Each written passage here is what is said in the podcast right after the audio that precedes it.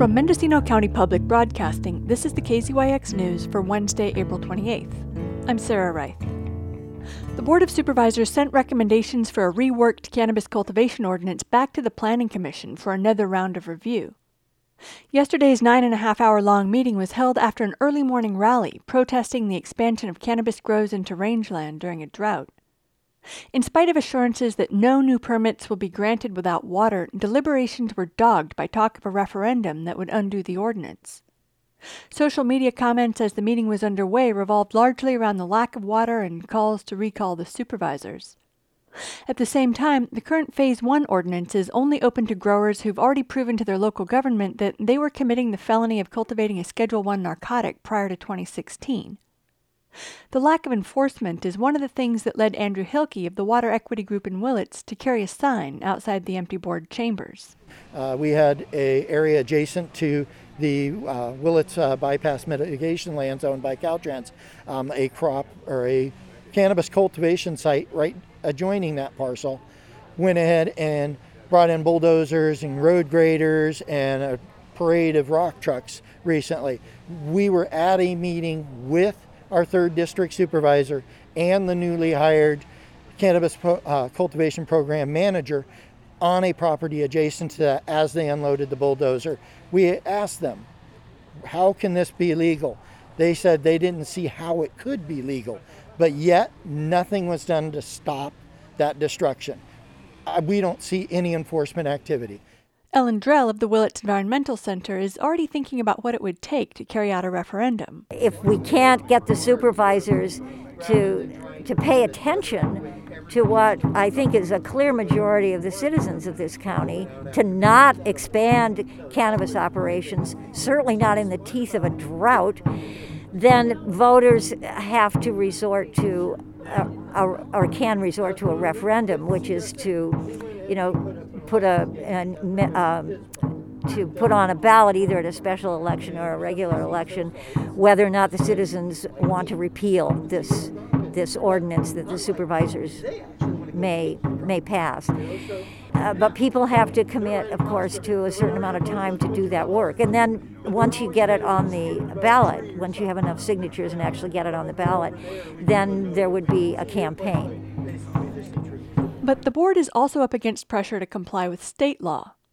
County Counsel Christian Curtis cautioned that drafting an entirely new ordinance would require a years long process of environmental review, and the current ordinance is not immune to legal challenges. Generally speaking, you know the the board isn't supposed to be having permit systems that are um, you know locals only, right? So that the, there are constitutional limits that would prohibit the board from categorically barring outsiders um, from coming in to cultivate. And so there's a potential infirmity if the board ends up um, uh, deleting phase three while going through the environmental review for a, a, uh, a new ordinance. You know, additionally, um, uh, you know, there's there's a potential equal protection um, issue in terms of the distinction between those that are growing were growing illegally versus those that, that were growing legally. Supervisors are counting heavily on site-specific discretionary review to address environmental concerns, saying no new applications will even be considered on sites that lack adequate water. Julia Acker Krog, the Assistant Director of Planning and Building, displayed a map of the ag and rangeland parcels that could be eligible for cultivation. So the estimate is that we have about 1,910 assessor parcel numbers for a total of 32,895 acres within the ag and RL district that fall within water district boundaries. However, some of those are within Redwood Valley, where ag water has been shut off. The board agreed that the practice of relying on trucked in water should be phased out. Supervisors also agreed not to grant new permits during the drought. But Supervisor John Haschak wanted the entire Eel River watershed to opt out of the amended ordinance, noting that three of the five planning commissioners at the first round of review had recommended a one acre limit. The 10% rule is the thing that drives people crazy. It's not supported by, you know, the water district in Covelo the water district in Long Valley, Laytonville. It's not supported by the MAC in Covelo. It's not supported by the MAC in, in Laytonville. It's not supported by the people of Willits. It's not supported by the sheriff.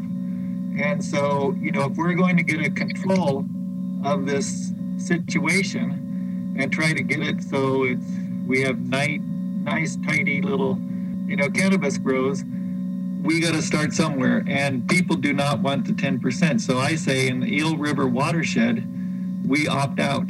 Haschak's colleagues agreed that the site specific review process would be sufficient to protect neighbors' interests, and they agreed to allow the 10% expansion with a discretionary permit. The board is counting on a separate effort to beef up enforcement following the Humboldt County model, using real time aerial surveillance, large fines, and property liens to discourage illegal grows.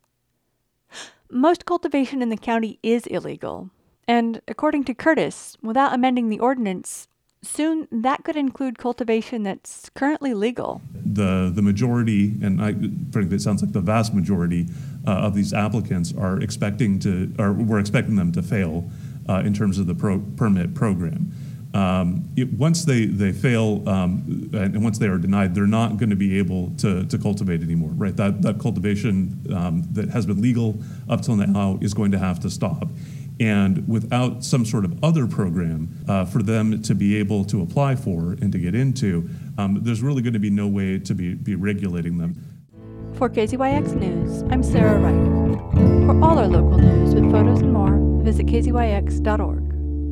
You can also subscribe to the KZYX News podcast, wherever you get your podcasts.